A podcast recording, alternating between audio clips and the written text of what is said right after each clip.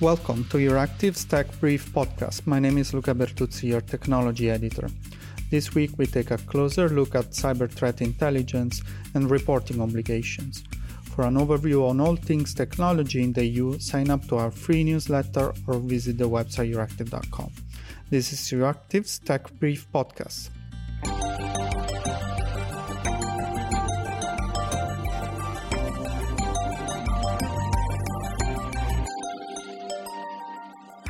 This episode is powered by Google.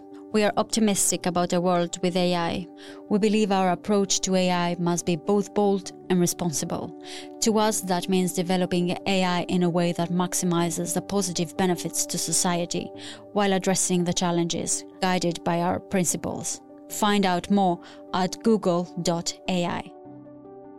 Today I'm joined by Jo De Muynck, Head of Unit for Operational Cooperation at ENISA, the EU Cybersecurity Agency, and Cecilia Bonifay Dahl, Director General of Digital Europe. Hello, both. Hello. Hi, good afternoon. Thank you for joining us. So, Jo, I would like to start with you. Um, in the NIS2 directive, uh, the EU legislator has introduced a reporting obligation for uh, cybersecurity incidents. Can you tell us how far uh, we are with the implementation of this uh, mechanism and how do you envisage uh, its governance? Sure. First, let, let me start off perhaps by saying that there are two angles. So, on the one hand, we have the incident reporting, which helps us understand and analyze the state of cybersecurity. And if we want to adequately respond to our current cybersecurity challenges, we need to agree on a common approach to incident reporting for the benefit of us all. Now, the NIS2 directive indeed provides us uh, with a much needed push to improve this. And ENISA continues to support the EU, uh, the member states, and the cybersecurity community to address this challenge. Now, Together with the, the member states, we are redefining the criteria for notification of significant incidents, which is a process that is expected to be finalized by the end of this year.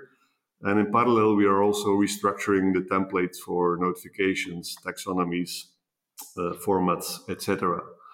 Um, the challenge there is really to align uh, and harmonize with other legislations, such as the CRA, this way, we can ensure interoperability in incident reporting. Uh, on the other hand, we have the vulnerabilities, which, according to uh, a, st- a, study from ENISA from 2022, 69% of the NIS1 operator of essential services and digital service providers in the EU indicated that uh, the majority of their information security incidents are caused by the exploitation of such vulnerabilities in both soft and hardware. Um, 17% only of the surveyed uh, organizations indicated that less than 50% of their incidents involved the exploitation of such vulnerabilities.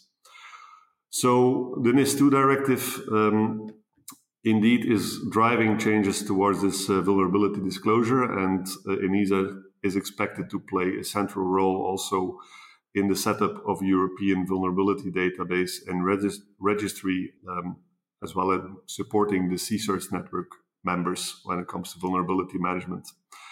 Um, where we are here, so we're currently uh, collecting additional inputs uh, in preparation for the implementation of uh, relevant services for this EU vulnerability database. And as part of the conception stage, um, we are scoping the service um, where we plan to integrate existing best practices and new concepts, uh, which will allow federation and effective collaboration. Um, thank you, Jo. Uh, and turning to Cecilia now, because uh, Jo was mentioning the Cyber Resilience Act, a legislative proposal to introduce security requirements for connected devices.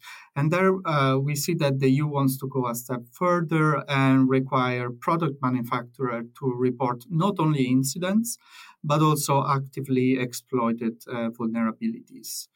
Uh, the industry has been very vocal against this requirement. What, what is your view on the matter, and what would be the added value of requesting this sort of information? I mean, first of all, let me maybe take one step back. I mean, we really support um, the CRA. We support the NIS uh, 2 we uh, we uh, we also support sharing of more cyber competences and more cyber incidents, uh, and potentially all, also vulnerabilities when we are ready. Uh, it's it's a great. I mean, for us, having a coordination on European level across European member states is desirable. Having said that, uh, you know, it's it's not a joke that we can say we are a continent that are heavily understaffed on cybersecurity competences. And we are in a situation where we need to be very pragmatic and see what, what can we actually do with the competence that we have.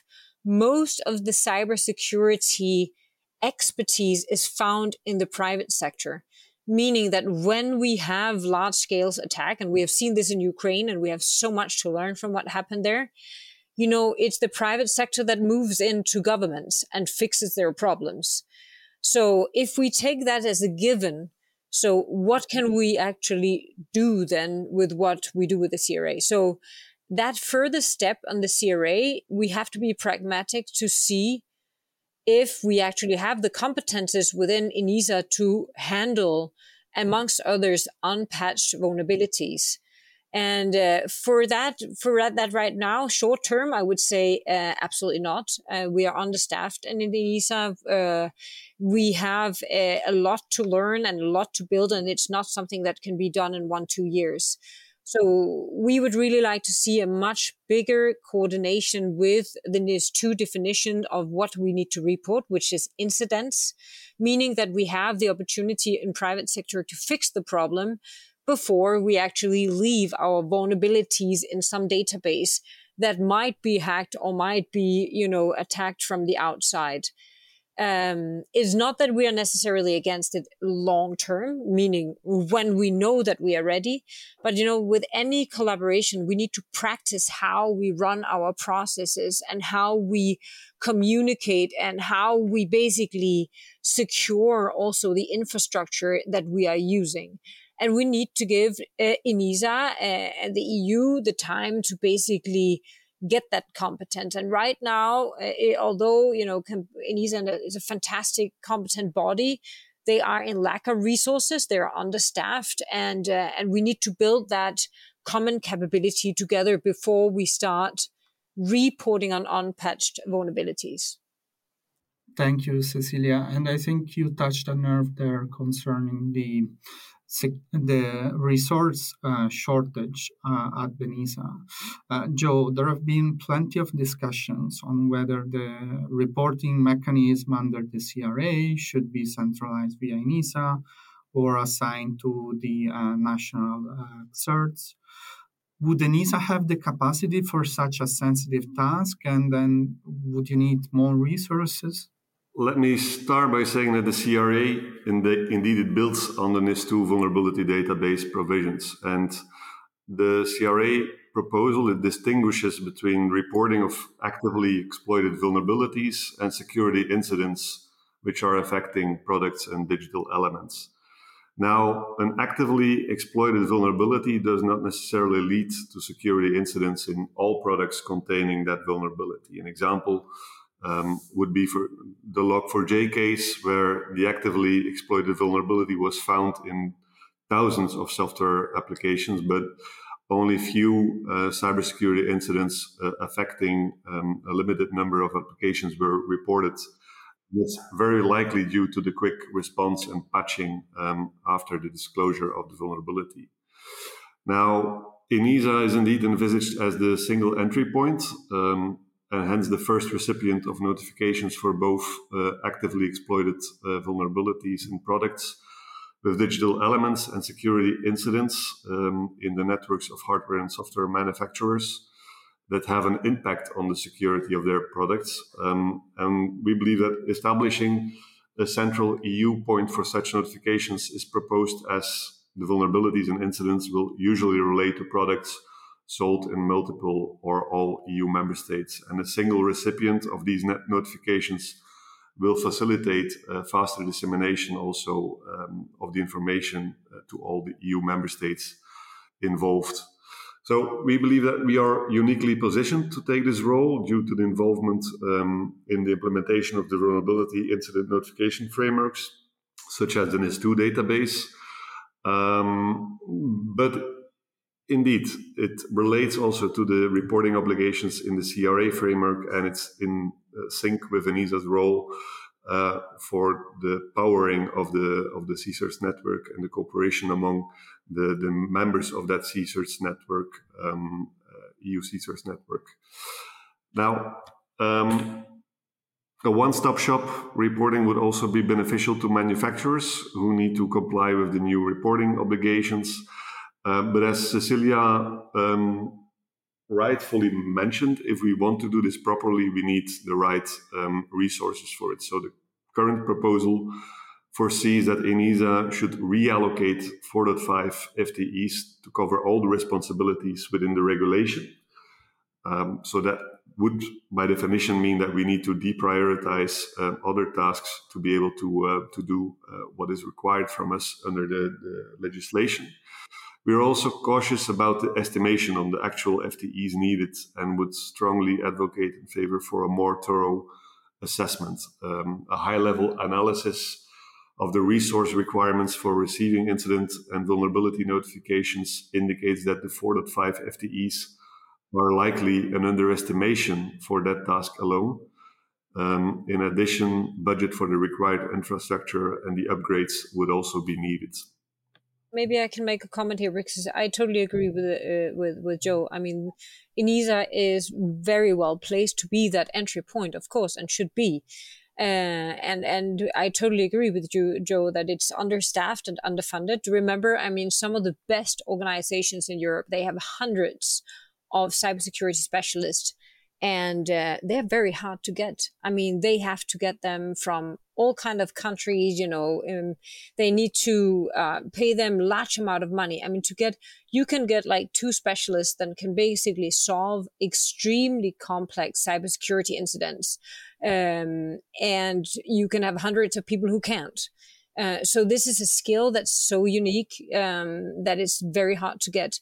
And we really need to to uh, to understand the the nature of the people who can actually do these things second of all um, it's also about you know reporting doesn't necessarily have a value in itself. I mean reporting is just gathering data in a place and then it's there. It's what we do with the reporting right? So how can we make sure to have a advanced process of you know sharing and addressing? So how can we solve these vulnerabilities? How can we make sure that we act upon it? And that process if we if i mean the big difference is shall, should we start with incidents on ENISA level like we do in the NIS2 or should we also share the unpatched? I mean what's the value of that unless ENISA has like 80 top notches that can basically solve it up front?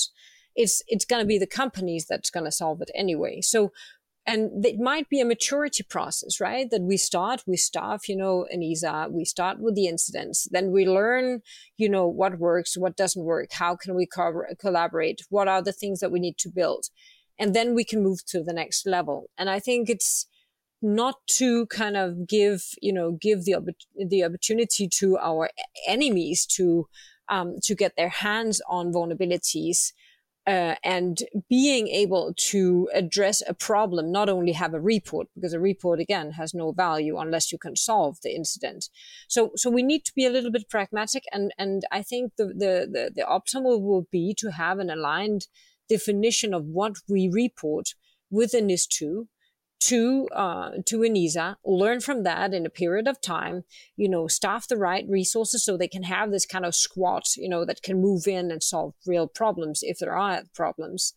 Um, so they're actually adding, you know, value to to the to the to the supply chain of of cybersecurity in a few years or or, or whatever that might take.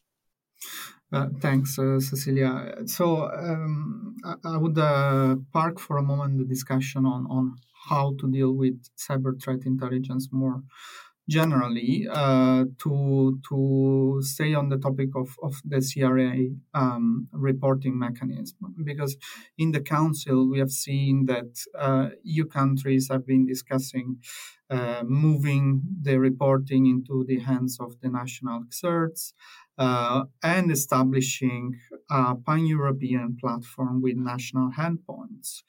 Uh, would this be a better arrangement in your view? You could say the the first uh, the first viewpoint is don't make us report twice or three times or ten times. So if we report, we report once. Um, so first of all, one incident, one report uh, would be the first requirement. Then I would say, uh, well, um, and ha- you know, some kind of collaboration on EU level is definitely needed. I mean, um, there are no attacks that are national. Uh, typically, uh, as, as, as Jo also mentioned, these products are sold all over Europe. It's not that you sell your products in, in, in Germany only or in Spain only.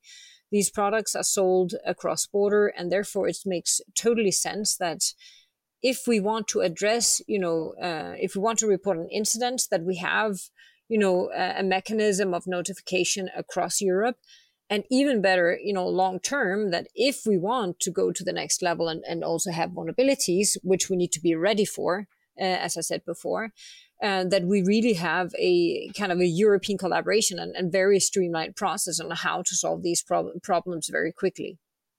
So for us, indeed, a one-stop shop reporting, so a, a single point for reporting um, would be beneficial to, to the manufacturers so for us, this uh, approach would provide a clearer process through the single reporting interface um, without the need for bilateral exchanges with multiple member states, um, especially in the case where confidentiality is a concern, and it typically is a concern. Um, it would also allow for a reduction of costs associated with uh, the reporting, uh, as there would no need, uh, as there would be no need for multiple reporting, and it would also foster faster communication as only one entity is involved in the, in the governance process. Right. And, and when we talk about confidentiality, I think that touches upon a broader issue, which is the fact that public authorities, but also private actors, have an incentive in keeping cyber threat intelligence confidential and even for themselves. Um, because, of course, those are potentially entry points. Um, do you see a risk that uh, everyone sort of keeps this uh, information in its hands, be it uh, government, law enforcement, or or even private actors? Um, Cecilia, do you want to start with this one? Yeah. I mean, I think we have seen an extremely uh, responsible reactions from the private sector. If we look at Ukraine, I mean, Microsoft assets moving in, you know, really giving information of Russia's uh, Russia's attack uh, even before it happened, warning systems. Um, we have a group on uh, digital resilience, and they always talk about how they actually try to warn member states, but some some member states pick up, others just say we know nothing. Uh, so it is very difficult to be a private sector company and deal with many different entities. Uh, I don't think, you know, remember many of these companies that are producing these uh, products, they are trying really to, they only have one interest. They want maximum security around their products.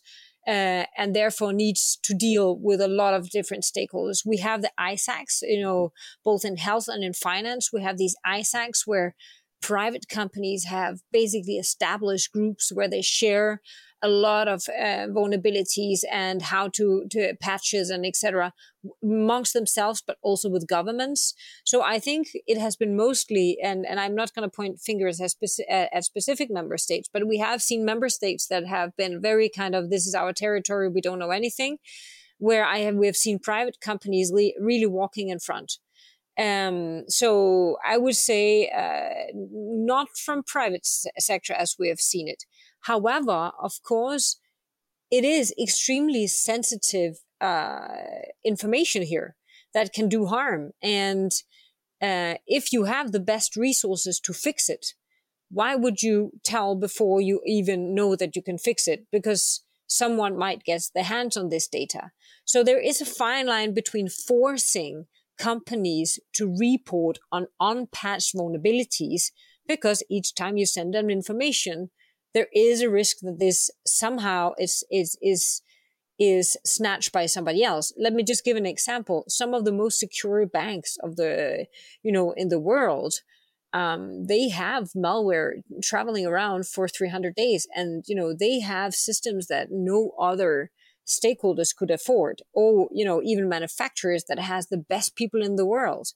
Um, so there is this is serious stuff right? We we have to be super careful what we send where and and why. Unless it brings direct value um, we should not go too early from reporting incidents to reporting unpatched vulnerabilities.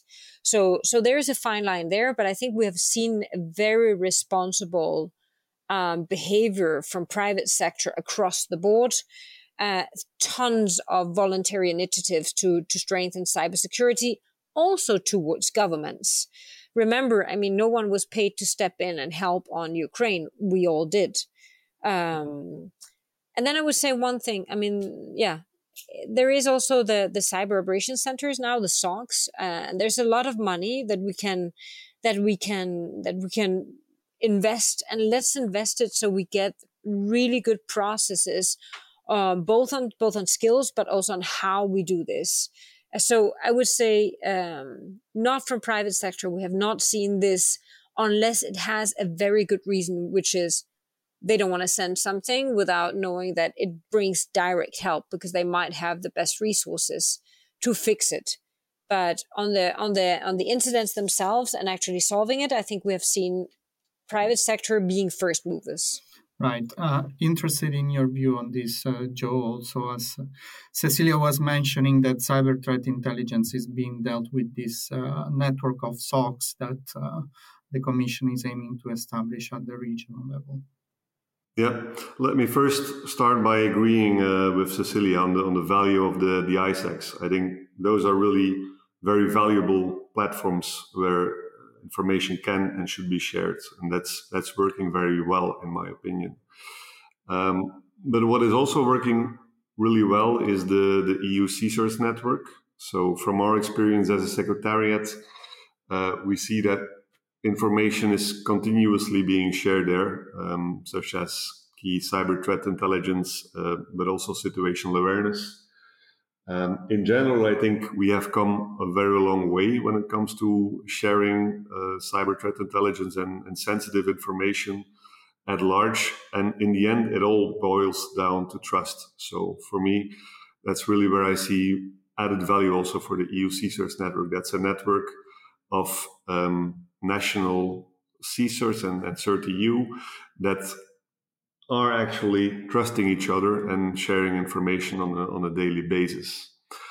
Um, perhaps let me also quickly point out to one article in the CRA which outlines a procedure uh, that the market surveillance authority in a member state should follow in case of a product uh, with digital elements or its vulnerability handling poses a significant cybersecurity risk including steps to follow in case a non-compliance of a product with the CRA requirements um, extends beyond its national uh, territory. So there, this procedure includes provisions for cross-border sharing of information, and ENISA can assist upon request of the national authorities in the technical aspects of such um, investigations. Um, but yeah, all in all, I think what I can say about the increase of information sharing in general is that I see a large increase um, compared to uh, when I was still heading the, the national uh, CSIRT, CERT-LBE. Um, I think in the past five years, um, information is actually very much actively shared in these national uh, EU uh, networks. Cecilia Bonefeld is Director General at Digital Europe. Jo De Muynck is Head of Unit for Operational Cooperation at ENISA. Thank you both. That's all we got time for this week. Don't forget to sign up to our free Tech Brief newsletter to stay on top of tech news and digital policy developments in the EU and beyond. Also, don't forget to subscribe to this podcast published on Apple Podcasts, Spotify, Stitcher, and Amazon Music. This episode was produced with the technical help of Avi Chiori. I'm Luca Bertuzzi and thank you for listening.